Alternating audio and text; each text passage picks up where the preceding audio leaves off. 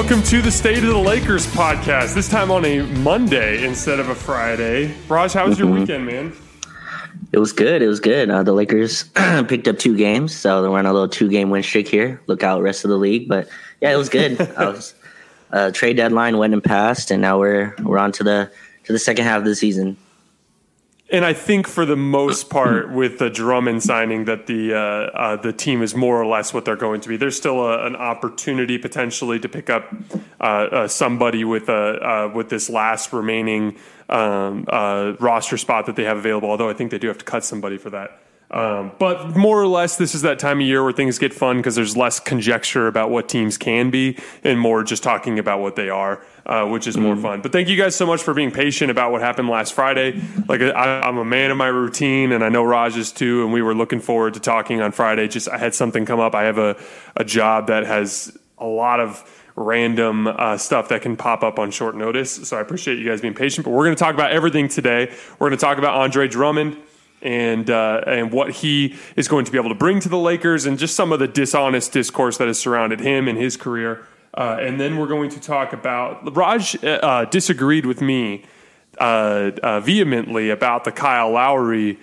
saga surrounding the trade deadline, and I'm really interested. We deliberately did not talk about it over the last four days so that we could hash it out on here. I have my thoughts; he has his. We'll see where that goes, and then we're going to talk about just you know what the team looks like right now. Uh, in this stretch without LeBron and AD, because we're looking at probably another, at least another two weeks uh, if not mm-hmm. a little bit more, uh, before we get either LeBron or AD back. Uh, so there is a significant chunk of basketball here to analyze, and we'll dig into that at the end. Um, so, but let's start with Andre Drummond. So, to be clear, you know, uh, uh, Andre Drummond, there are facts that surround him, and then there's like the unknown. And we all seem to kind of disagree about the unknown. The facts are he's the best, like, uh, physical specimen, defensive, rebounding, uh, uh, uh, finishing around the basket, getting a 2020 type guy that you could, that you have in the league right now. He just has a really inconsistent motor. He can pop in and out of games. You talk to anybody who's watched him extensively, whether it's Cavs fans or, or Pistons fans, they'll tell you that just is watch because of his inconsistency. That's what they'll tell you. Now, the flip side of that though is is when he's on, when he's actually giving you the effort, he is unbelievably physically dominant, and there's something to be said about that. Um, however, one of the things that I think is consistently glossed over with him in his story is the fact that he's always been on bad basketball teams.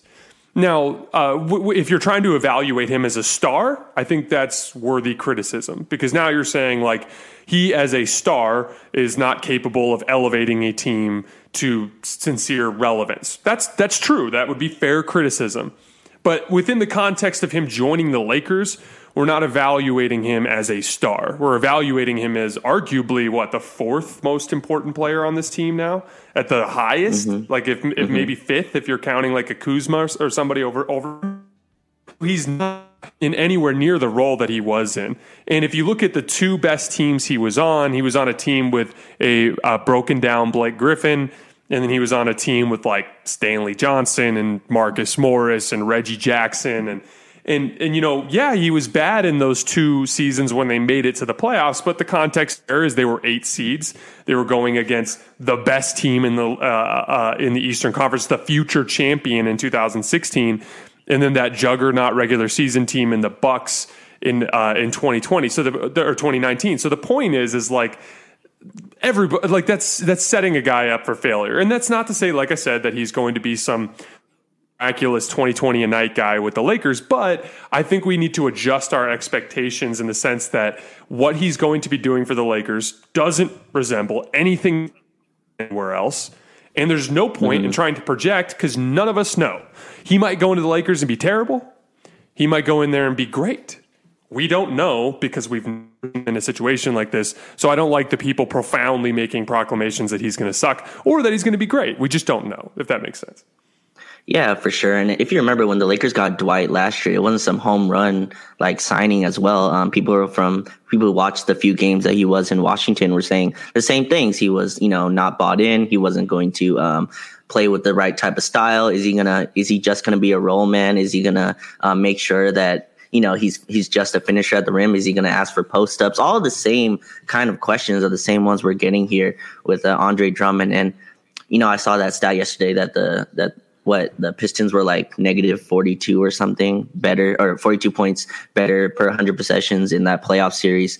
That was a 1-8 series of a Bucks team that literally ran through the regular season.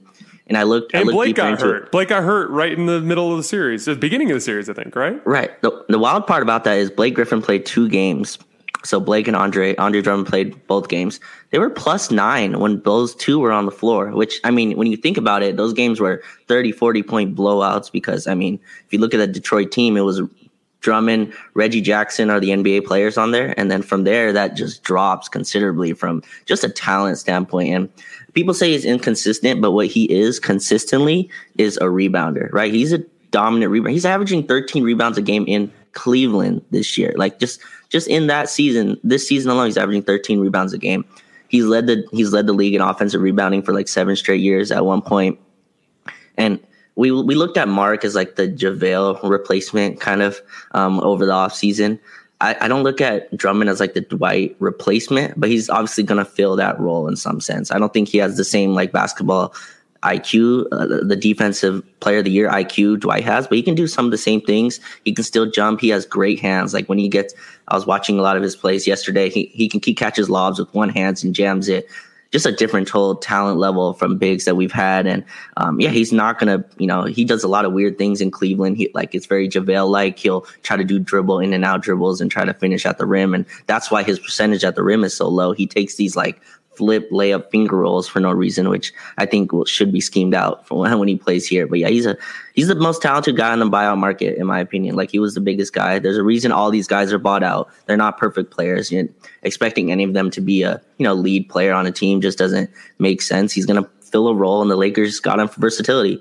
Um, I don't know mm. if he'll start or not, but you know, he he can play. Now they're like huge again, right? They have they have Drummond, uh, Anthony Davis, uh, Gasol, and they're, now they're just massive uh, once again. So we'll we'll see how he how he plays, but I think he's going to fit in perfectly um, to this team. Well, that part was the the part that I think is most interesting. Like they they kind of regained some of that massive physical identity that they had last year. Just this, we are going to physically beat the hell out of you for 48 minutes. That kind of identity, which had been lost a little bit just because Mark's a little more finesse and and uh, Montrezl Harrell's a little small, and so they've kind of regained that, which which is good. But I think like you know uh, for the record just just up front and you know there's no point in even talking about this too long but i i preferred lamarcus aldridge and i told i'm pretty sure i told you that i, I may mm-hmm. have uh, mm-hmm. may or may not have covered that but i just thought the lakers had a spacing problem and and you're more or less going to be riding ad at the five when things get really serious so in your bench lineups i liked the flexibility of having a perimeter shooter really elite offensive player uh, uh, to kind of just open things up for your bench lineups which have historically struggled to score um, uh, but that said, like the, Drummond's going to be fine, and he absolutely makes the Lakers better. It just was the you know differing, but it's no different than talking about before the season whether or not you wanted Dennis Schroeder or Spencer Dinwiddie. They were both going to make the Lakers better. It was just kind of a stylistic difference that you were talking about. Um, mm-hmm. But as far as as far as Drummond goes and his, his impact, I like the example you brought up of last year with all the players that the Lakers signed because with every single one of them, there was similar skepticism you know, like Clipper fans were absolutely uh, us like uh, just making endless jokes and slandering Laker fans for being excited about Avery Bradley because they're like, oh, Avery Bradley is completely washed. You know, we watched him last year. We know he sucks. And then Avery Bradley ended up being, you know, arguably one of the most important players for the Lakers last year because of his point of attack defense. And, you know, thankfully Dennis Schroeder was able to replace that. But uh, Avery Bradley was immensely important. Uh, uh, same thing goes for Dwight Howard. You know, uh, JaVale McGee and Rondo, we had a little bit more uh, exposure to leading into it. But there were a lot of players last year that uh, uh, that we were that people were led to believe that they in previous destinations had been inferior players that when plugged into a system with a dominant persona like LeBron to hold them accountable and then these much smaller roles where they could kind of devote their limited talents toward the specific thing that they're being asked to do, that they excelled. And, and to me, that, that to me, that's kind of a proven method. Now you need all of those things. You need the coaching, you need the environment, you need the star, you know, persona, you need the the specific role that they can slide into. But when you have those things, there are tons of examples in basketball history of that actually working out really, really well. And so, you know, when we look at what Andre Drummond does, and I, I think you should trust the people that uh, uh, you should trust the people that watch these games. Um, if you talk to any Pistons fan or any Cavs fan, they tell you when he was locked in, he was an elite defensive player. Not just good, but an elite defensive player. Uh, but then they'll tell you that he faded in out of, in and out of games from a focus standpoint. So then what you tell yourself is that won't be allowed with the Lakers, that focus slipping in and out, inconsistent effort thing. He'll get caught up in the contagious effort of the Lakers, who have been the most consistent defensive effort team in the league this year. And then, mm-hmm. uh, uh, in terms of uh, of uh, uh, his specific skill set, size, rebounding, protecting the rim, that sort of thing, that is an absolutely perfect shoe in fit for what the Lakers need out of the five position. When they play more like last year, where they sacrifice spacing for defense, it's a clean fit. And so, I personally predict that it will go really well. Um, but I just I just have a problem with anybody being like, "Did you watch any of Drummond last year? He sucks." It's like, yeah, I don't think Collin Sexton was the guy to unlock what he could do offensively. And and and and you're right. Like if he's if he's driving into the lane and throwing up crazy finger rolls, that's a problem. But guess what's going to happen? Like a dirty look from LeBron. And and and probably a conversation behind the scenes where he tells him to cut that shit out. So I just am not worried about that. Yeah, and we, would see JaVale do that like once or twice a game, right? But I mean, that was pretty much it. He would get his leeway to do it once, it would be out of the way. That's kind of how I see it here. And um, yeah, it's crazy because you, you see people say that, you know, he's been bad in Cleveland. I, but they say like before the Jarrett Allen trade, he was great, you know, like he was really consistent. And the Cavs were, people forget, I mean, the season's long, but the Cavs were like winning when he was playing that first that first um, few games, I believe. Pistons fans kind of really um, try to back him up as well, say he was a lot better than uh, than they say he was. So I think he's going to be fine um, and and really fit into what we're doing here. And he's not going to get 30 minutes a game here. You know what I mean? Like he, he there's just no time for him to um, you know be lackadaisical on the court because he's not going to get the minutes. He's going to have a few. He's going to have like 15 to 20 minutes a game to try to dominate. This is a contract year for him as well. He's he's trying to get paid. So the only thing he can do is try to buy in because if he doesn't buy in here, then I mean that's probably his final real big shot at a big contract. Well, you can get another one year deal, um, I guess. Uh, I want to really quick touch on Aldridge because I see a lot of people who were kind of attacking his name, and I remember you were really high on LaMarcus Aldridge. Um, you really wanted the Lakers to kind of go after him. Um, he's going to be great on that Miami team. I mean, sorry, on that uh, Brooklyn team. Uh, he's going to get open looks. So it's just weird seeing people like saying that he's he's washed or whatever. I think he's going to be great. Back to Drummond. Yeah. So, um, one last thing with Drummond, as far as it pertains to his minutes, that I think is interesting. He, the the potential is there for him to play as much as he wants. It's about him maintaining that impact on the game, and his impact on the game is going to be relative to what he does in the minutes that he's available. And, you know, with the motivation of it being a contract year, with the motivation of minutes being available, I think the opportunity is there for him to show that everything we've seen in the last nine years was wrong. That that is on him. Now, as far as like, you know, the what could get ugly is if it goes south and then he falls out of the rotation. But the Lakers always have the flexibility to waive him if something like that mm-hmm. happens. Um, uh, but I mean, that would be uh, that would be a nightmare scenario. It'd be, it would be very much to his detriment to allow something like that to happen. Then he's looking at being on veteran minimums for the rest of his career. Because if it's like if you can't succeed here, you know where yeah. where are you going to succeed? The Dwight the Dwight Howard model is a is a classic example. And Dwight, by the way, is over in Philly getting ejected from every single game because he doesn't have the star accountability uh, that he had when he was under LeBron. So yeah. I, I, I remain optimistic. Yeah, and this isn't Cleveland, right? I mean, this isn't like a place to do that with. I mean, you the, the, you know who the leadership here is on this team. I mean, this is LeBron's team, Anthony Davis's team, and then everyone else kind of falls in line. And I think it says a lot that those two. I think it was reported by Woj that those two have been recruiting him pretty heavily um, throughout this. I don't know how like tr- how true that is, but I mean, that's what the report is. And I don't think those two are just going to re- recruit anybody. I mean, they kind of understand the talent, at least that's there. And um, they, they can try to tap into that. And then another like kind of wrinkle to this is Frank Vogel, right? He's going to put him in a great su- uh, position to succeed here. I mean, uh, if anyone can get him to, you know, play the correct coverages, to be in a drop coverage or I was watching like in Cleveland, they did a lot of the drop coverage, and he was good in that. Like he was he was able to take away the rim and take away the lob at the same time. The Lakers guards are so much better defensively, in my opinion, those those guys have over there. And they're going to give him space to kind of. Uh, he's not too much of a shot blocker, but I mean he really does detest the rim, and I think he's gonna be great here. Him and AD are going to be in a crazy offensive rebound. Harrell as well. All three of those are crazy offensive rebound rates that teams are going to have to deal with. So yeah, I think that I think he'll be fine here. And yeah, it's like a low risk, high reward situation because if he's not playing well, he just won't play. That's just how it will go. The Lakers have a three center rotation, maybe four even uh, when you go into the playoffs. So he's going to have to fit in and play well in his minutes to to earn time here. Yeah, and so it'll be interesting to see too. Uh, the thing that gets tricky with bringing him on at this point in the season is the way that the injuries to LeBron and AD will cause him to be, you know, exposed to a different role to start. Because my right. guess is they will give it to him a little bit in the post my guess is he will be a little more offensively, uh, uh, uh, you know, utilized, and that he will be under less accountability because LeBron and AD are going to be over on the sideline as opposed to out on the floor with him, yelling and screaming at him to do the right things.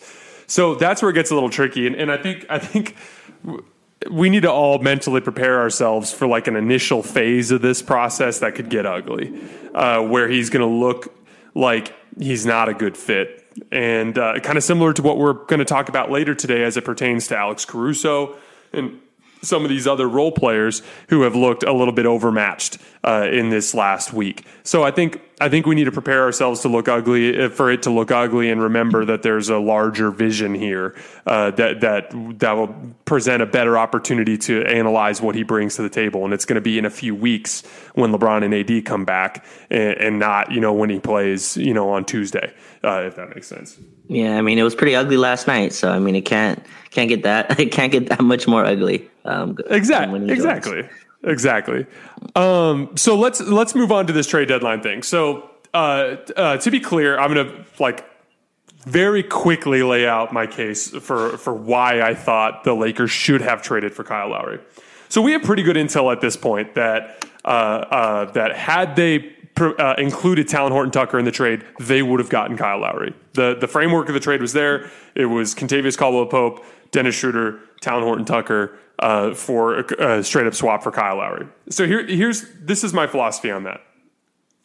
First of all, we've talked about Talen Horton Tucker and his long term potential with the Lakers at length. Uh, uh, we think that we, we see him as like somewhere between an Aaron Gordon and maybe a little bit better defensive uh, two way player version of Aaron Gordon but that's going to be somewhere around like five years down the line. And we have concerns about whether or not, you know, LeBron's age will eventually become a factor to where uh, uh, you'll never be able to capitalize on all of those things at the same time. However, you know, uh, uh, the trick is the counter. The the one thing that I did understand as a negative of that trade, and I would imagine you'll bring this up, is that uh, the Lakers have guard depth. It's something that has always been something that uh, uh, they've leaned on this year. If Wesley Matthews goes down with an ankle injury, they've got depth. Kentavious Caldwell Pope goes down, they've got depth. Same thing even with Dennis Schroeder. Mind you, they needed they were lacking offensive creation, but they had four guards that they could fall back on when Schroeder went out for a week. So if you trade three of them for one, now all of a sudden your five guard core becomes a three guard core, and there's a depth problem. However, you know, especially given the fact that the Lakers ask their guards to play really limited roles, you always had the fallback of the buyout market. So I always thought that, you know, a guy like Avery Bradley would be available. You know, maybe you could get a Wayne Ellington or something along those lines who could slide into that role on the cheap and give you back, get you back to a four guard role. And without a doubt, in my opinion, Kyle Lowry is a better player than Dennis Schroeder by some discernible amount, especially in a playoff series. And so I just saw that as an opportunity to kind of push your chips in the middle and forego, you know, if Tyler Herro to me did not make sense because Tyler Herro, like right now, is already a contributor. He's not as good as Heat fans think he is, but he's a contributor. And he had success in late round playoff series last year. He made a lot of big shots against the Lakers, and he, uh, um, had the game against the Celtics where he just went absolutely berserk, and and that arguably swung that series. and, and so so my point was is like at least with Miami, they're looking at this like like Tyler Herro plays for us right now, and right now is impactful in, in our championship pursuit. Talen Horton Tucker is a is a fringe rotation guy. Like he's in the rotation now, but there's a question mm-hmm. as to whether or not he will be in the rotation when the playoffs come. And, and there are nights where he looks like mm, I'm not sure if he's ready for this. So there, uh, so I see that I, I viewed it as a as the Lakers passing on an opportunity to increase their chances right now at the expense of uh, uh, of of some future piece that may or may not materialize into something. And, and I, I just saw it as a potential missed opportunity. And, and I'm worried that there will be a late round playoff series, whether against, whether it's against the Clippers or the Nets, where you're going to be looking at it like, man, like Kyle Lowry might have been enough to get this done. And and that's that that would be my concern. Yeah, to be clear, like I don't hate Kyle Lowry. I think he's an awesome, you know, basketball player. I think he's really good, even at his age at 35. He's a super effective point guard, um, all defense type point guard, uh, hits threes, can attack the basket, all that. I just, I don't like the framing of it as the Lakers pick THT over Kyle Lowry because I just don't think that's the case. THT to me is the like straw that broke the camel's back kind of thing. He's not the he's not the actual weight that was put onto this trade, right? But it's being framed that way. I mean, credit to whoever's framing it out there because that is what the framing has become. It's because oh my god, Lakers picked THT over Kyle Lowry. They must really believe. Well, they do believe in him. LeBron believes in him. Klutch believes in him. But that wasn't the point of this. The point is that the Lakers would have had to give up because Kyle Lowry makes thirty million dollars a year. The Lakers don't have some trade exceptions, so they have to match up to like some 80 or 85% of the salary. They had to give up Dennis Schroeder, who the Lakers, I know the Lakers have their qualms with Danny Green, but they gave up a starter, a finals level starter, a first round pick for Dennis Schroeder, who they're looking to keep, right? This year, who's 27, a young point guard, who's played really well next to the two, two superstars. KCP, again, I know he's struggling right now, but this is, I'm going to use your Tyler Herro theory, right? Like he was really good in the playoffs. He hit big shots. He was also a starter. So you're getting him two final start, two starters who started on a championship team. Plus, and then you you throw in the Lakers' pretty much most prized. Uh, I don't like to call players assets and possessions or whatever. But the Lakers' most biggest trade piece, right, is Talen Horton Tucker. There's no qualms about that. That, that. That's pretty clear. The Lakers don't have many first round picks going forward. THT has shown enough potential to even being thrown into Tyler Herro type talks. Shows a lot to me, right? I mean, he's yeah, he hasn't sure. even played he hasn't even played 40 games in a season yet. You know, in, in his entire career, I don't think so. Um, to to show him to be able to to be in that is is a big deal. And I and Kyle, like you throw Kyle Lowry on this team right now, and you throw away you take those three guards away. Uh, it's it's going to be a really big struggle. I mean, and and also you don't know when LeBron's coming back. You don't know if AD's coming back. Knock on wood, they come back this year. But let's say they don't come back healthy. Now you gave you know all that up for Kyle Lowry to contend with Marcus Gasol and you know maybe an unhealthy team around. It's just I, I just don't think he bridges the gap between them and like Brooklyn because that's what who we're talking about here, right? I mean, I don't think anyone else, anyone else in the West really scares the Clippers, maybe. But and then also those moves by Brooklyn. I mean, Blake Griffin and Marcus Aldridge are great. They're going to be great for them. I just don't think they pushed the margin of error enough, or you had to throw all these chips for Kyle Lowry, who again, who's who's a great player, but he's 35, right? He's going to turn 36 going forward. Do you want to pay him because he wants an extension? Did you want to pay him another two years, 50 million, which was gonna you were gonna have to do to keep him? So I think all those factors into it. Um, I'm, I'm glad they stayed they stayed still. I feel like that asking asking price was a little high. Maybe if it was just Schroeder and KCP, then maybe you know we can talk about it. But you know, it, I think that's a that was a really tough thing for the Lakers to throw in. And again, if they made the trade, I wouldn't have been mad. Kyle Lowry is an amazing player. He pushes your ceiling up. I, I, disagree how much higher he pushes the ceiling up, but he does push the ceiling up a little bit. But in this season, with no teams practicing, all this chaos of you know COVID and you know LeBron and AD are out, and, and all this stuff, it's just hard to throw another wrench. And I think this team deserved to show because in the offseason, if you remember, we talked about how talented this roster was, right?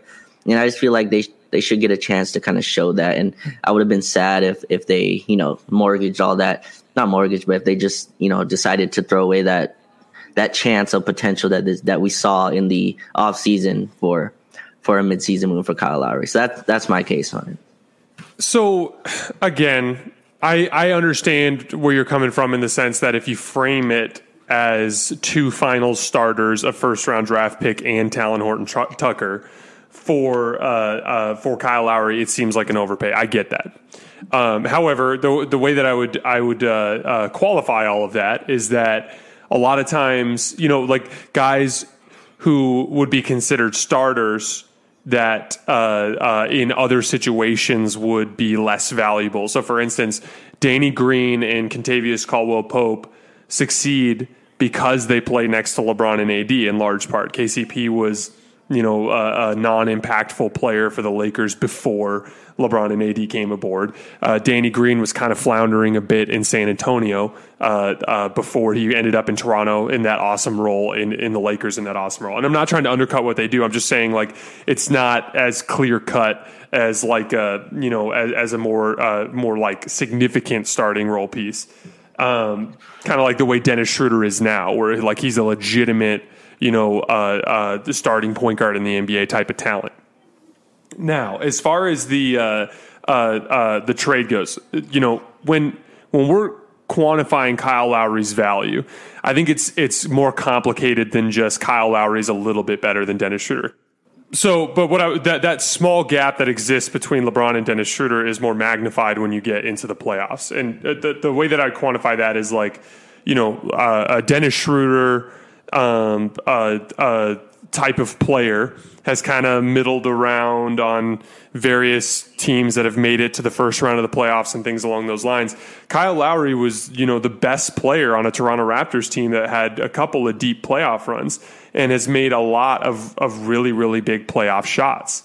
And, uh, um, you know, for example, like when you think about Kyle Lowry, you think about, you know, the shot that he hit over, gosh, who was it that he made it over? I think it was Kemba Walker to to extend the series against the Celtics mm-hmm. to Game Seven last year. You think about, you know, the NBA Finals, Game Six, him coming down and just going like crazy in the first quarter, making a bunch of shots to to get that uh, uh, uh, series off to such a great start, or that game off to such a great start. That's the kind of thing that happens when you're that level of talent even even though it's just it's like tiers. If you're setting up tiers you know you're putting your superstars in one tier and then you're putting your stars in the next tier. And then there's like this third tier of like fringe stars and then there's like the Dennis Schroeder types which are like in that fourth tier which is like above average starting NBA players. You know what I mean? Like a guy who on any given night might go for 20, 25, but he's more of just like a, he's really good at specific things, but he has these like clear flaws. Like Kyle Lowry's in that next tier.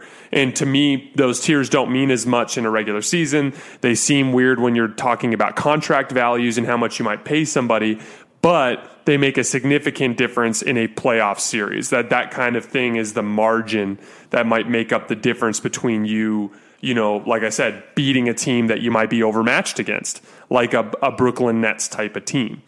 And so my thing is like, it'll just be it'll be sad in my opinion if they get to Brooklyn and they end up losing because there's a talent gap. And then THT develops into a borderline star, but then LeBron ages out and you know maybe AD has health problems and then you're sitting there in the future and you're like, "Okay, we got THT, but you know this didn't work out. It, like you're betting like to me the bigger gamble is gambling on a young player's success rather than gambling in the moment on the poten- the potential to win a title. And i mean we're like uh, there's there's a lot of optimism surrounding the Laker fan base. This idea that you know they have enough to win two three more with AD and I'm one of those guys. I'm optimistic that they can. But that is not guaranteed and just as easily it could end up being you know a failure uh, looking back and going like man they only won one. And that could be health related that could be but it could also be based on stuff like this like not making the aggressive moves that you need to uh, in order to put them there. But i i for the record i see where you're coming from. And there's there's also no guarantee that you could get a buyout guy and i would have been concerned if they only had three guards.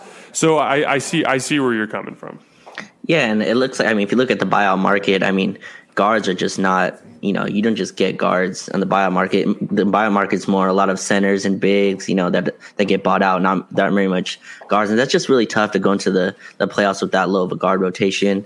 And then Schroeder, he's not as good as Kyle Lowry. I mean, I, that's pretty clear. I, I I feel like he's a he's an above average starter. Kyle Lowry's probably an all star all star level kind of point guard, um, especially in the playoffs. Um, but you know, Kyle Lowry had his playoff struggles as well. I mean, I'm not trying to attack on Kyle Lowry, but like you know, there's a long time where he was seen as a guy that doesn't play well in the playoffs. And then obviously he broke through that barrier um, after a couple years. Uh, he ran into a LeBron a lot, to be honest, which is kind of ironic there. But yeah, I, see where you're coming from. I think I think the trade would have been fine. I think they would have won and still. I just don't think their margin would have increased as much um, with Kyle Lowry. Um, he's also a different type of player. Schroeder is a guy who picks up full court. He's a kind of more speed use, attack isolation, ball handler type of point guard. Um, Kyle Lowry's more still, I believe, more of an off ball guard. I don't know if you would agree with that. Um, he's, he's okay. He, he's a decent playmaker, and he's Kyle Lowry's a really good shooter. That's oh yeah, mm. that that's the part that he's a lot better. He's a lot better shooter. Um, but I mean, people come here and can't shoot, so I'd be worried. I'd be worried about that. But, but uh, yeah, no, he would have been great. It's just again the age kind of. I mean, LeBron's a cyborg.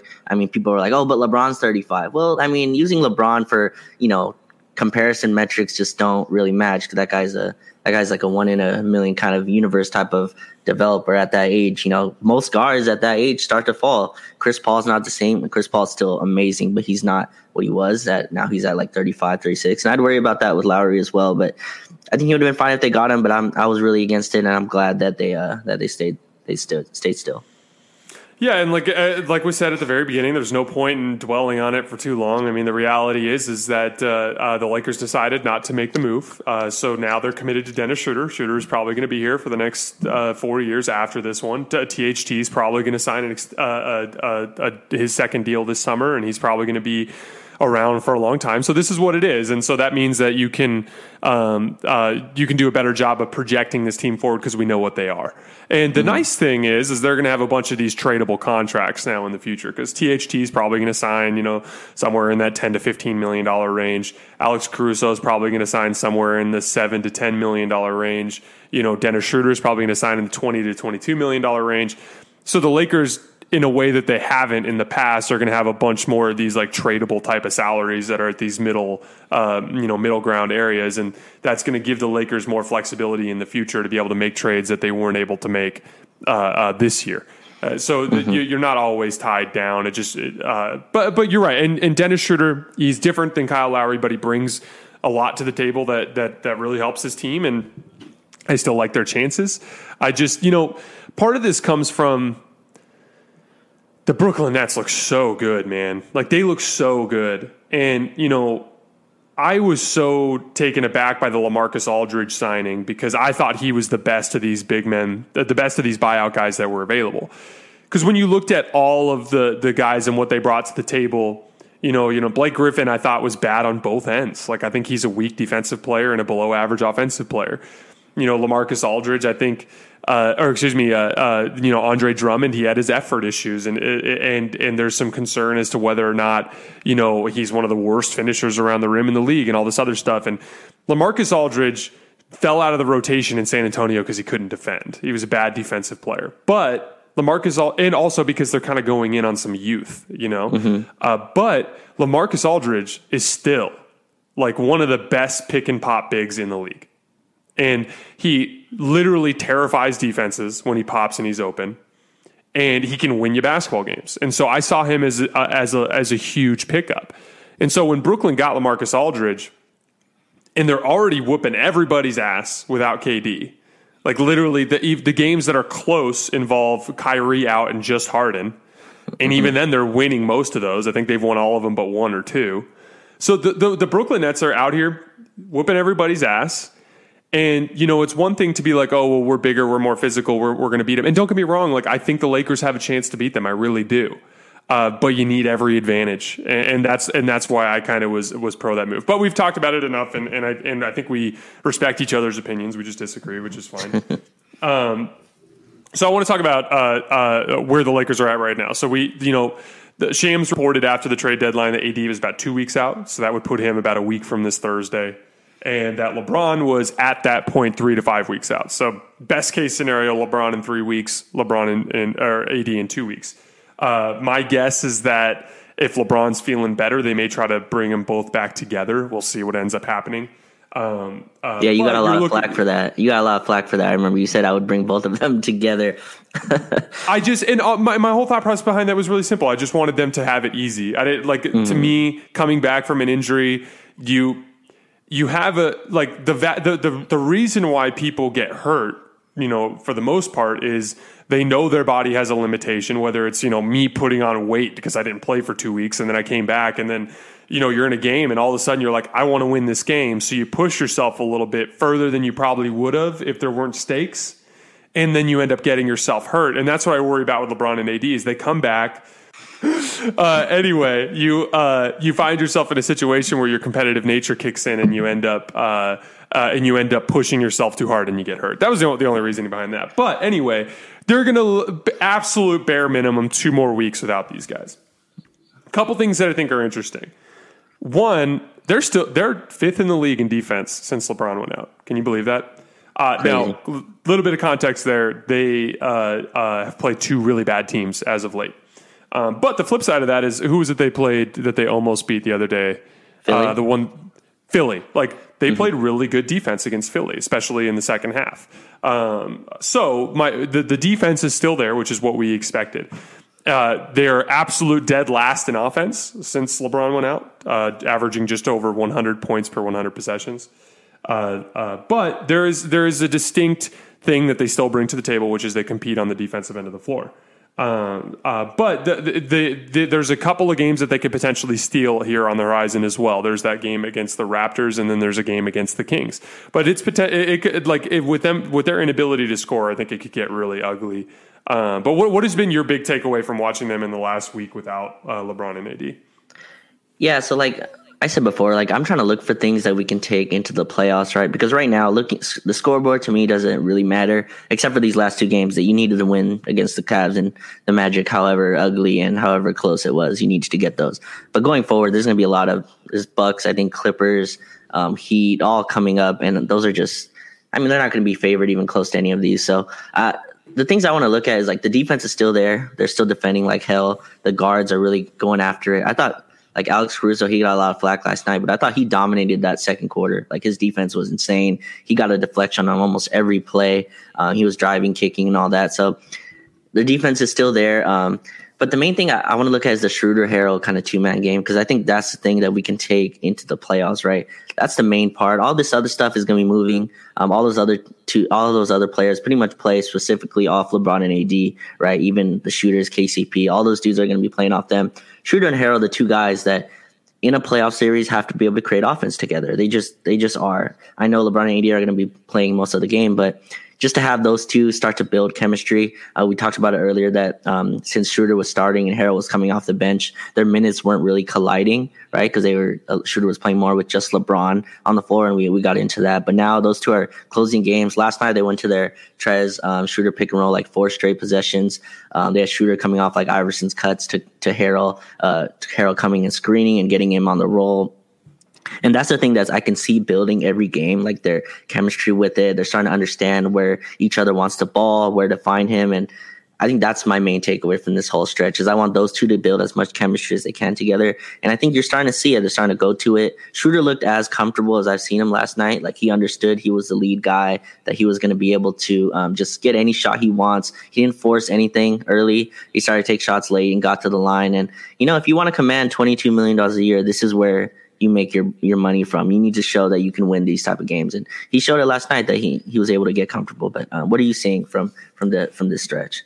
That's a good point. The uh, the the spamming of actions that you could run when LeBron and AD come back. That's a because that kind of thing just takes time. Like I, I just you know, I'll give you an example. Like uh, one of my uh, a dude who's in my wedding, one of my good friends, we played high school basketball together. He ended up playing at the University of Arizona. His name is Matt and uh, uh, him and I, you know, after college, we started playing in these men's leagues together. And you just we at first when we started playing together, we just had no chemistry. We couldn't figure anything out. I was I was a primary ball handler. He was like a screen and roll guy, screen and pop guy.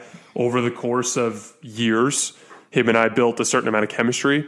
And now mm-hmm. it's like one of our most surefire plays that we can run is just getting him and I together and screening. Part of that is the fact that in uh, any sort of unorganized basketball environment, they can't guard screen and roll because you have to you have to practice you have to practice guarding screen and roll. But the point is, is like you give Kuzma and and Trez a bunch of reps, you give Schroeder and Trez a bunch of reps. You get hey, get Drummond in there, have Drummond run a ton of reps with Dennis Schroeder, getting them to run uh, uh, tons and tons of reps together, even in losses, is it just builds that chemistry to where you know in minutes where you know LeBron's running the bench lineups, but he's kind of resting on the floor because he just ran three straight actions, and so now Schroeder's going to run a pick and roll with Trez. It makes it a higher percentage play. You know, we saw that with Trez and Lou Williams over the years that they played together. They built that chemistry to mm-hmm. make that a really dominant play. And so I, am with you. There's a lot to gain in the sense that they can practice uh, uh, specific actions. I just hope my number one thing is do all that all you want. Just don't lose your identity. Continue to defend and compete on on the defensive end of the ball. And for the record, they have, which is which is to me really impressive because they don't have you know, so much of what they do defensively is unlocked by having these two ridiculously versatile forwards in LeBron and Anthony Davis that can switch everything, that can shut down specific actions, and can guard the back line. And, and, and they're out right now, and they're still defending at extremely high level, which I think is really impressive. Um, as far, go ahead. I was gonna ask you about this because, like, I know everyone's saying we're waiting for LeBron and AD to come back and all that, but like, just watching these games, like watching them break open three after open three, that has nothing to do with LeBron and Anthony Davis, right? Like, that's just a mental. Like, KCP is shooting twenty five percent on his open three since LeBron and AD went out. Like, what is that? Has nothing to do with LeBron and AD. That's him missing wide open shots. I'm just wondering what you're taking on that because I think he's just in a mental kind of hurdle right now. I thought the All Star break would fix it. Really hasn't. He looks healthy now though. Like he doesn't look like he's tired. He looks like he's running. He looks. He's still like disengaged on defense on a lot of possessions, but I think that'll come. It's just, do you think that fixes when LeBron AD goes back? Like, what do you what do you see from there? Because I'm I'm starting to get a little worried. Like his benefit of the doubt is big, right? You know, when you play that well in a playoff series, your rope is long, right? Like, like from there, but it's starting to like really cut. Like I, I could see like the frustrations are really starting to build. So do you, where do you see from there? Because I, I don't know how that's a LeBron and AD problem. Like I guess LeBron gets you the ball in a little better situation. You're you know he gets in the pocket pass a little more. But I'm watching these games and the passes he's getting are perfectly fine. He's in rhythm. He's shooting at in rhythm. It's just not going in. So is this like a slump you think he'll get out of? Because you know shooters usually hit their open looks. I don't expect KCP to like run ball screen actions and hit pull up mid rangers, but you know hit your open threes. That's that's what I'm wondering. So I agree that, that they're in a funk. Like, don't get me wrong. Yeah. This kind of thing is this kind of thing is contagious. It just is. Uh, right. uh, however, as I tweeted out this morning, the the Lakers are uh, shooting about 38 percent when both LeBron and AD are on the floor from three. 37 percent with just LeBron. Uh, and then without both of them, they're shooting about 30 and a half, so just below 31% from three. Uh, now you're right. Like you can kind of disseminate that down into like open looks and and different like off the dribble shots and defend like heavily contested shots and so on and so forth. And don't get me wrong, those numbers are concerning. But as you and I have discussed before, like no two open shots are the same either. It's true. You know, when when you're in a game where you're not getting as many high quality looks to build your rhythm, and then all of a sudden you end up open, that open shot is different then I'm playing with LeBron and AD. I'm consistently getting open looks to build my rhythm. LeBron and AD are feeding my confidence. Our team is winning and we're playing well. All of that plays into the uh, mm-hmm. uh, the way that shooting works. Like, and, and, you know, there there are so many you know analytics guys that get involved with shooting, and they and they run numbers, and they go like, oh, there's no such thing as the hot hand theory. There's no such thing as as this or that or this or that. It's just simple defender this far away. You can break it down into a percentage. I disagree. If you've ever played basketball, you can feel the momentum shift uh, sure. uh, of shooting. Like pickup games are a great example of it because they're small sample sizes. Like I play uh, when I play with my group of guys that I play with in the mornings, we played in nine twos and threes. So the games end super fast. And we do that on purpose because it, it breeds really high quality basketball. Because if you trick off one or two possessions, it'll cost you the game. And you can feel that flow where where you're missing your open shots and other guys are making more contested shots on the other team because of that momentum shift. It's a team wide confidence It is a team wide. Uh, uh, it's it's a team wide, um, uh, like like like momentum as mm-hmm. when it mm-hmm. comes to making when it comes to making shots, and you can feel that with the Lakers when LeBron's on the floor. Then they're generating higher quality shots. They just tend to go in, and, and, right. and then you can feel it when they're off the floor. It just it's almost like this like a cloud hanging over the team where right. you, you could sense you could sense it from the fan base too. They're all like, "Oh, we can't shoot, we can't shoot," and you almost see KCP thinking like, "I can't shoot, I can't shoot," like, and it's like, and it's like, no, dude, you're fine. You're just you're not getting as many open shots, and now you're in your own head, and the team's not very good right now. So, like, even with as good as they've played defensively, they're two and three without LeBron and AD. So, uh, in this recent stretch, so there's just my thing is like I of, of all of the things that I worry about with the Lakers, their shooting is pretty far down on that list. I just we've seen so many times over the last two years them go cold for stretches, and it's usually yeah. related to something funky. And and the and the reality is is they end up being just fine uh, when the playoffs come. LeBron and AD are super uh, locked in. It, like another big thing is uh, one of the most popular forms of, of three point shooting is the offensive rebound kickback because the defense is always out of position. Uh, uh, yeah. They're all you know they're maybe they're running the floor in transition or something. They're out of position. Uh, but yeah, yeah, that's true. He's going to help a lot with that. And man, but it's like, you know, we, we play like, you know, when the ball moves and it hits like three different people, then it hits that last shooter, that ball is likely to go in, right? We have these cliches to say like the ball finds energy. That's how I was surprised last night. The Lakers had a few plays where like they drive, kick, drive, kick, move, move, move. And then like it gets to that corner shooter wide open, beautiful ball movement, and it just clanks. I'm like, oh, that is really shocking. That really shows that like there's some kind of mental hurdle that's going on. Yeah, I think they'll be fine. It's just interesting when you look at the numbers man, THT is shooting like 14% on wide open threes in this in this stretch. Like he he's really fallen off. He's hitting that like sh- that rookie shooting wall. I guess he's still playing okay. He's still getting to the rim, but yeah, I think I think their shooting will be fine. It's just right now they're obviously in a slump, but their margin for error is so low. You know what I mean? Like it's so small that when your best shooter is not hitting open threes, it just puts pressure on everyone else to score. I, I, saw a number from I think at Pickup Hoop tweeted it. They have like a 91.1 offensive rating without Trez on the floor during this stretch. And with Trez, it's like 101 or something, 102, which is which is just ridiculous. It, it's not great either way. That's a that's the worst offense in the league on both position on both times. But that shows just how much of a struggle it is to generate offense.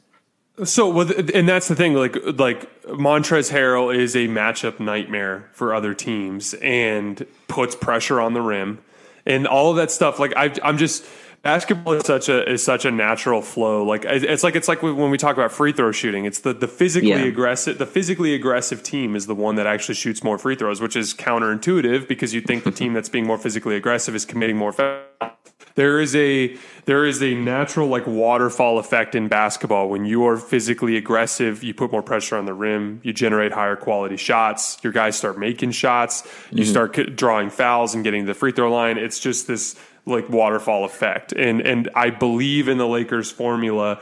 They were built in a very specific way. They didn't want uh, a Reggie Jackson. They didn't they, they didn't want, you know, a Wayne Ellington or any of these guys that were offensive oriented players. They wanted guards and wings that fit very specific roles next to LeBron and Anthony Davis. And so I'm not going to hyperanalyze or, or, or, or, you know, overthink what this basketball looks like right now.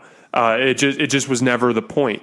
And you know, uh, you know, Frank Vogel catches a lot of slander these days for the offense. And I want to be yeah. like, you know, if they if if the Lakers had signed Mike D'Antoni to be the head coach last year, I don't think they're as good. I really don't. No. Because you you know, the whole point of the LeBron experience is he can be your offensive head coach. And yeah, his mm-hmm. style's a little bit unorthodox. So is the mm-hmm. Steph Curry style. Like you don't you don't want to have like no, there's there's not a roster in the league where you want another guy to be handling the ball and have your superstar just flying off of screens all day. That's that that that that works for the Warriors because of Steph's specific skill set, and that's the way that the the Lakers are built. They were like. We have this unbelievable role guy, pick and pop guy, pick and roll guy, post up player, and we've got one of the smartest players to ever play the game. So let's get a defensive minded head coach and a bunch of defensive minded role players and let's play into an identity. and, that's what the Lakers have done. And you know, I ironically, I think that their defense might allow them to steal some of these games because if they compete defensively, they might beat Sacramento. If they compete defensively, they might beat Toronto because the game is going to be a rock fight.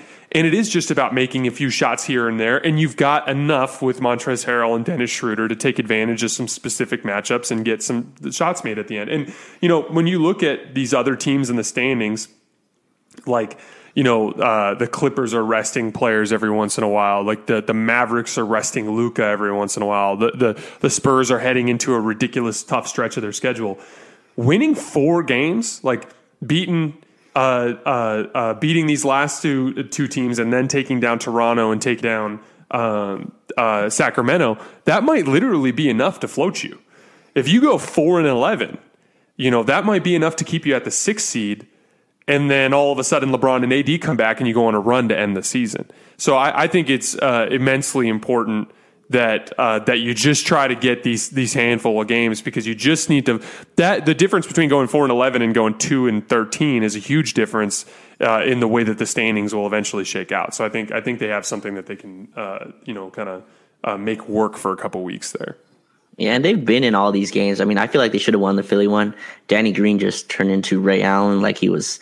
He hit eight threes, and like the last three were contested, just tough shots. So, and then the Phoenix one too was close until the end. Devin Booker and Chris Paul took over at the end. So that's basically how they'll lose these games. But I think they'll fight in them. Their defense will hold them steady, and they don't have the star power to hold up. But if you make these teams have to, you know, play their stars and win it that way, you have a chance. And that's all you ask for. Four eleven would be I mean, that's not great, but I mean, that would probably keep you above water for now. They're what? I think they're like five games ahead right now of Dallas um, in the standings. So, I mean, that's a lot of ground to try and make up. I mean, it just is. Even with LeBron AD out, this team's not going to lose like seven, eight in a row. I don't think. Like, I just don't. I know people are thinking like, oh, they might lose 11 in a row. I just never saw that. That's just not. We know that's not how basketball works. Really, like teams are gonna ski ski get out wins, and um, yeah, that, that's kind of how I see it. They'll they'll be fine. They'll stay above water. And if AD and LeBron can come back in two weeks, or LeBron can come back in three, and AD can come back in the next two weeks, AD will at least push that talent level up, right? And like he'll he'll match that talent level up if he can get on this team and they can start creating and Andre Drummond starts playing well. I think they'll get get a couple more wins. But this is a super tough stretch.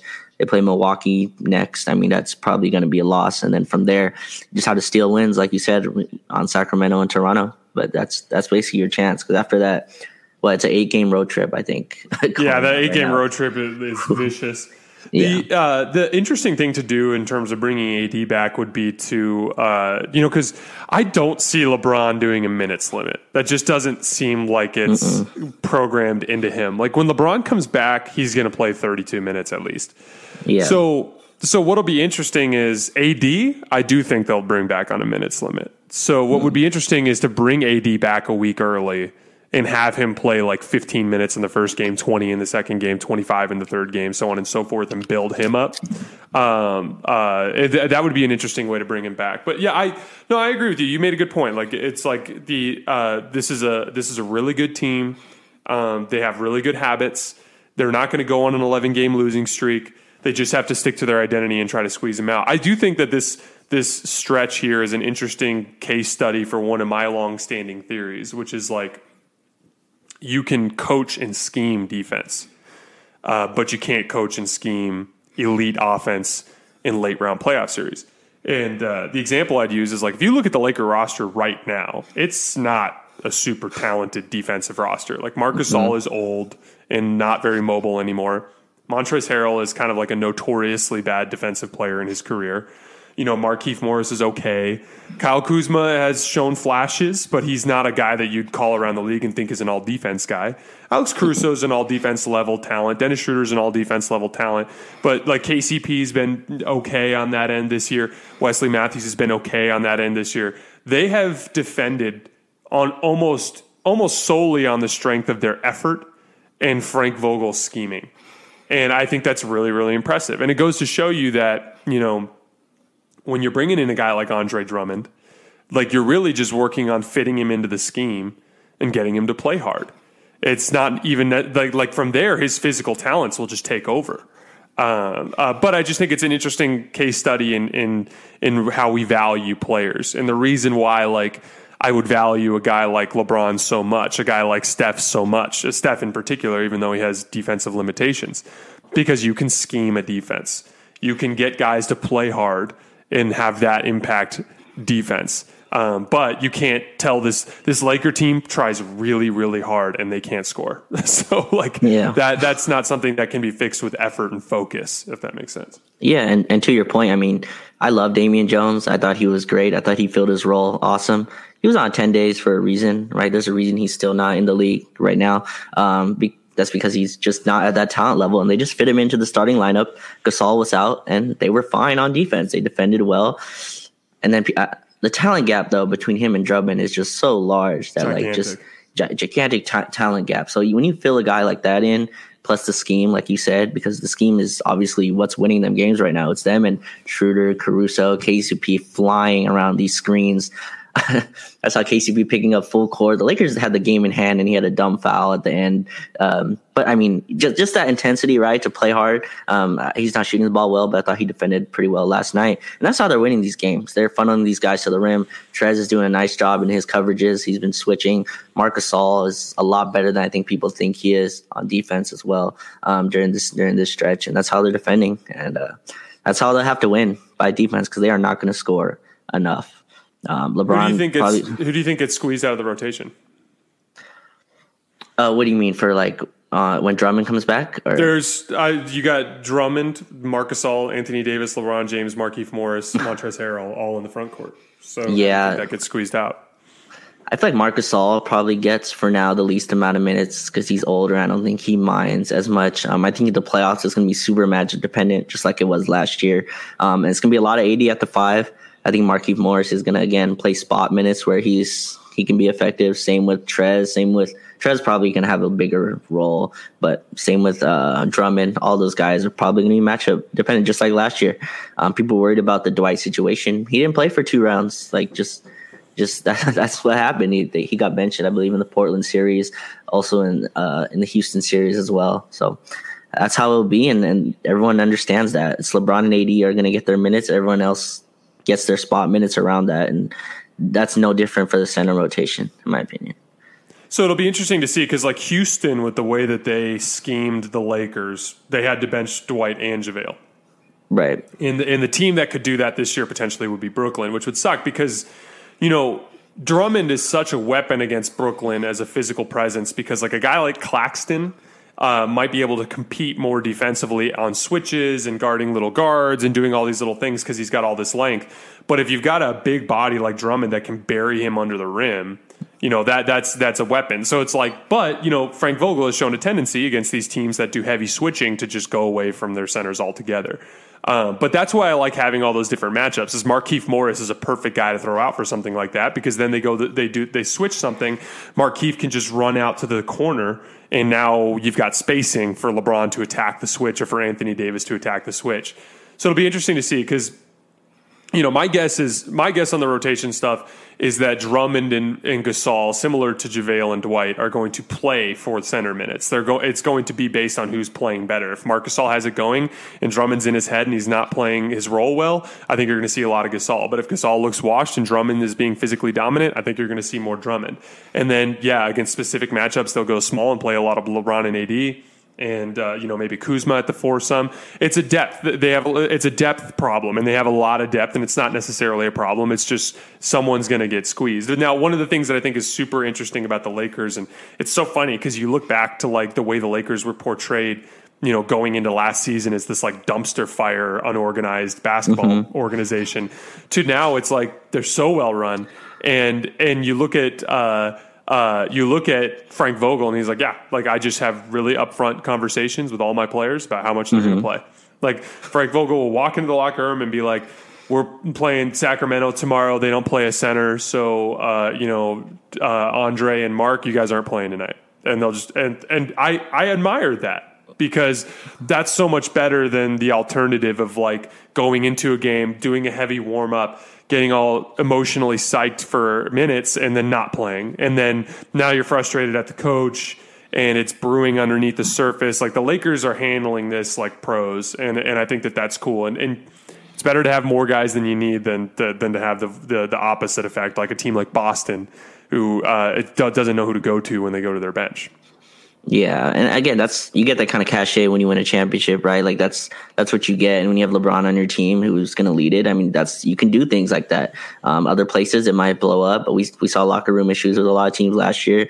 Um, the Clippers, the Celtics still have some weird stuff going on in their locker room, so uh, you could just kind of tell that um, when you have that kind of uh, those kind of players on your team, then then you can do that. But it, again, like right now, like I feel like this is going to be a weird stretch, like we talked about, because LeBron and AD aren't playing, right? So it's so it is a little different. Like uh, guys are expecting shots, guys are expecting minutes. Um, Kuzma took 15 threes last night. I mean, that's just just a ridiculous amount of shots for him. But he must be happy. He's comfortable. He's going to get those looks because there's no one else to take them right now. So that's kind of where we're at right now. There's this like middle ground of I feel like I'm watching the 2018 Lakers where like we're developing all these dudes except we're getting LeBron AD back, right? That time you were just developing for the next season. So you're developing Brandon Ingram, Lonzo Ball, Josh Hart, all these young guys with a bunch of talent who aren't going to win a lot of games right now, but you know that in the future, if you add a star, they'll play well. Well, we have the stars. Now you're in that developmental mode again. So that's how I'm watching this, this team right now. And I feel like that's how people should be watching this. The scoreboard is kind of not as relevant right now. You want to get wins as you can, but they're building towards stuff. And Vogel understands that. People are mad at Vogel because he's not playing this guy or he's not running this offense. I mean, it's just not the point of these games right now. They, it's just not. They're trying to develop good habits and good process for the future. And I think that's the right approach. And having LeBron and AD uh, as the only things you have to plug in and mm-hmm. ramp up are important because you know LeBron LeBron is going to LeBron is going to have ramp up. LeBron is going to have a phase where he's turning the ball over a lot. He's a little sloppy with his dribble. His, his jumper is a little unpolished because he's coming back into the swing of things. Anthony Davis is going to have like a physical ramp up that he has to get into. So from from from that standpoint, like you know, uh, uh, having the guards already dialed into their defensive roles having Schroeder and Trez already in, in a rhythm with what they can do with their actions that they run together, having all of that set up and like humming at 100 miles an hour and then just plugging in the LeBron and AD pieces is so much better than like, you know, if LeBron and AD were injured in the off season and they came back, you know, right at the start of the season or training camp and everybody's ramping up together. That I'd be a little bit more concerned about them, you know, looking good going into the playoffs. Whereas now because they can just kind of handle the LeBron and AD piece separately, then I, I feel a little bit more confident. The the thing that'll get tricky is, you know, everybody uses the example of the bubble and how good they looked uh, uh, in the bubble after taking a bunch of time off. But I have to remind people that they were playing a lot of basketball in the in that time off, and you know, LeBron and AD have actually been literally sitting in a hyperbaric chamber and, and icing and, mm-hmm. and, stretching and and AD is just now starting to do like really minuscule court work. So they're for them, I think the ramp up is important and and give putting them in a position where the rest of the team is humming along so their ramp up is a little easier. I think it brings a lot of value. Yeah, we talked about this before. I'm not saying like obviously AD loves basketball, but you could tell like he wasn't enjoying like the beginning of the season, right? I mean, it's pretty clear basketball is not a robotic game, right? It's not played on Excel spreadsheets. It's it's seen, it's playing through like you can see people's emotions and faces. And he was just they were he was just not trying to do that early season, and um and he got hurt, and now he's out for extended time. And so like you can see starting him him starting to post on IG like loading and hyperbolic chamber pictures, and like just excited to get back on the court and.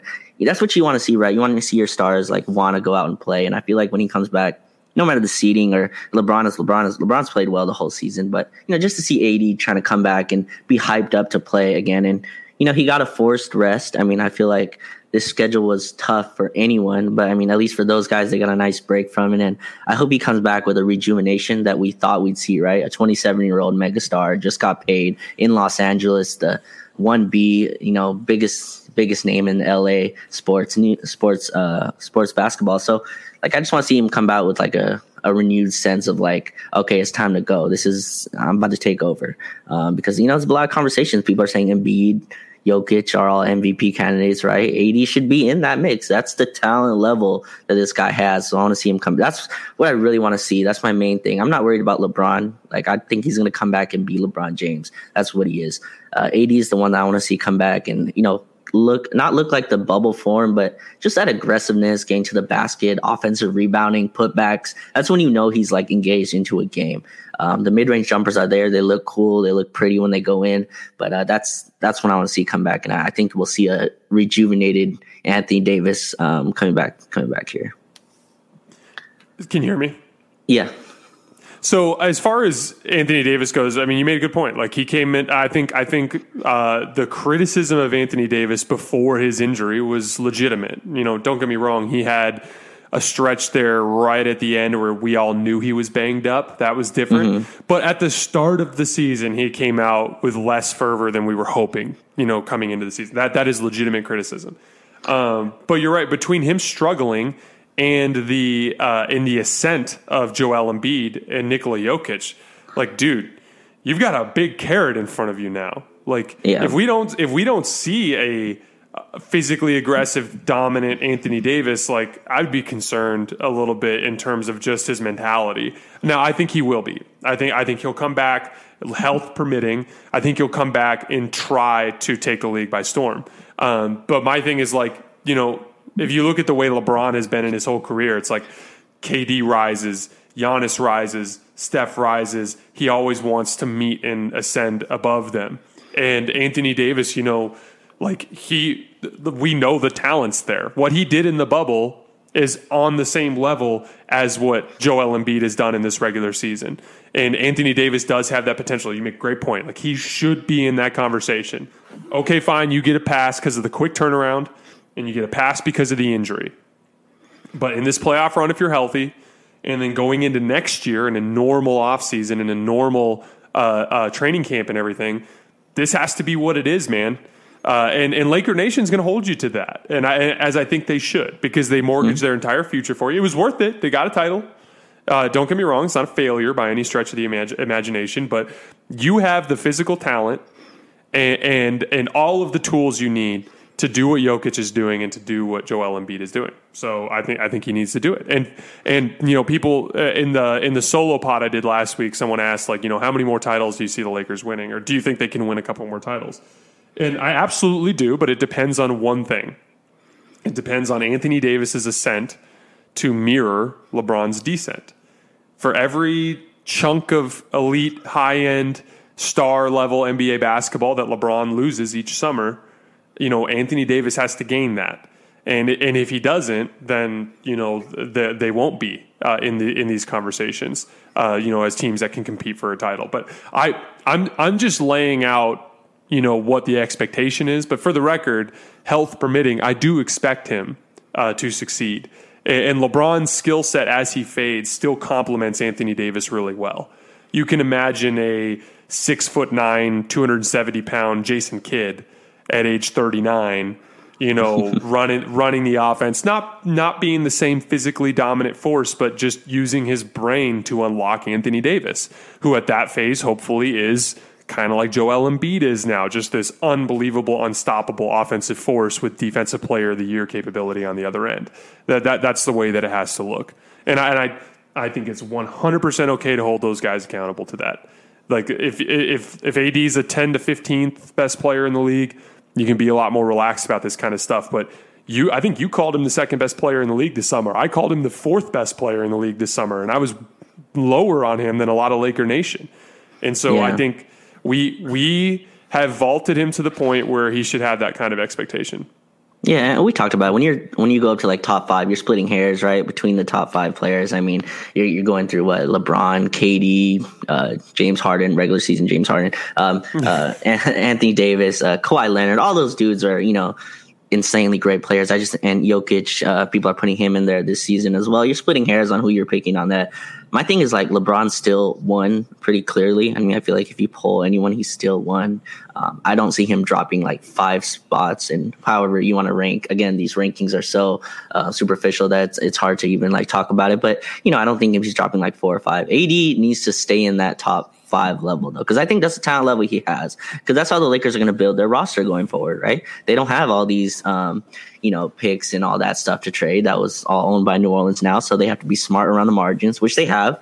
They picked up, you know, a 27 year old point above average starting point guard. They picked up a 27 year old, you know, monster scorer off the bench. All those dudes have faults, but you don't get them without faults. Like it's just how it would be. Um, people want shooter, you know, to to shoot 40% from three and be a good passer and score at the rim that's an all star. Like that's you're not, you know, that's you're just not getting that any any time where they want Harrell to be this lockdown defensive big and score 20 points a game. Like you, that those are all star level talent. So the Lakers gonna build a roster around the margins, around those two guys being top five level players, and I think they can be. And you have to be to beat some of the teams like the Nets and all that out here. And he has the capability to do it. We saw it with our own eyes. He was the best defensive player in the playoffs. I don't think that was a question. I he locked he shut down a Houston team that has you know, two really strong ego dudes, and he shut down a Portland team. And it's just like he has it in him. It's just that that has to come out during this this end of the season here. Yeah, that, that you, you, make a great point. Like it's it's like LeBron and AD are theoretically going to kind of ch- trade spots over the next few mm-hmm. years. Like a, LeBron's going to descend from the best player in the league to like the fourth or fifth best player in the league, and Anthony Davis has to ascend to being you know the second or third best player in the league. And the Lakers are always going to be a destination for the Andre Drummonds and the best mid level exception guys and the best biannual exception guys and the best right. uh, you know guys who force their way out via trade. You know, and whatever it is, they they have that flexibility.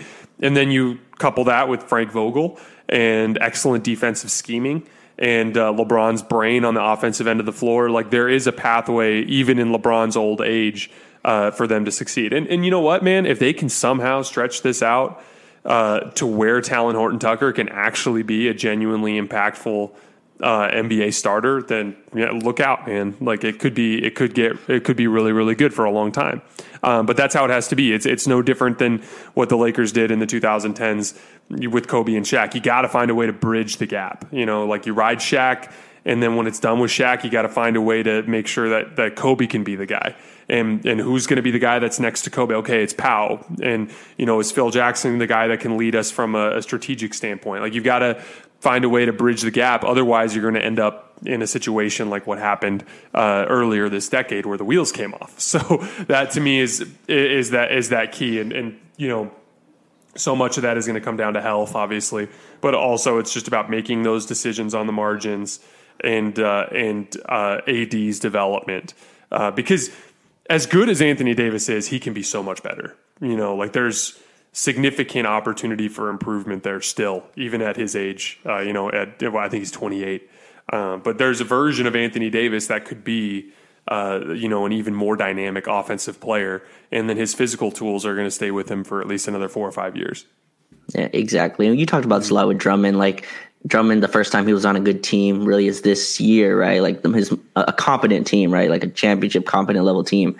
Anthony Davis' first time on that was last year, right? That was his first time on like a good title team, learning what it means to like have every single game is like a win lose. If you lose, it's you know it's it's a panic situation for Laker fans, kind of thing. So he, he's still learning that, and like I think he's learning how to play uh, like with the low motor and all that. Like, cause I feel like he went hard. He goes hard a lot. And now, like this year, he was kind of learning how to, um, you know, walk through games and then try to go play at the end and and and still stay in a rhythm like LeBron does. LeBron can kind of fall asleep for three quarters and have a 25 point fourth quarter. Like, it's just things he can do. And Anthony Davis just hasn't learned how to do that yet. And he'll pick that up, uh, as we move on. And yeah, yeah I think he'll be fine. And he's going to have to be for, for us to win, for us to win this year. And the longer he spends around LeBron, the more he's going to pick up on those little tricks of the trade to being the best player yeah. in the league. And I, I, think that's that's the that's the added value of having LeBron around, even as he gets older. And I, am just I'm stoked because I, I, feel bad that Kobe didn't get to have that experience, uh, and the injury was to blame. But I'm sad that Kobe didn't get to have that experience, like that late phase of his career where he's a fringe top 10, 15 player, but he can use his brain and his you know aura, his persona to continue to add value. Um, Chris Paul was right there. Chris Paul was right. Man, we had him for three hours. I'll never forget those three hours. I talked way too much crap for three hours, and then it was gone. So uh, I'll, ne- I'll never forget that. But yeah, we, it's sad we didn't get that. Um, all right, everybody. I am so sincerely sorry about this Wi-Fi situation. I have decided after this shit show um, that I will not ever try to do this again in this house. I will figure out a temporary solution off site where I have better Wi Fi so I don't have to worry about this anymore. For the downloaded podcast, I will edit out those cuts so it'll flow a little bit more smooth. For the handful of you guys who stuck through that shit show, I sincerely appreciate you guys and uh, and I appreciate your patience and understanding. Raj, I hope you have a good rest of your week. You want to go again on Friday? Let's do it. All right, man. I will see you then. Sounds good. All right, bye.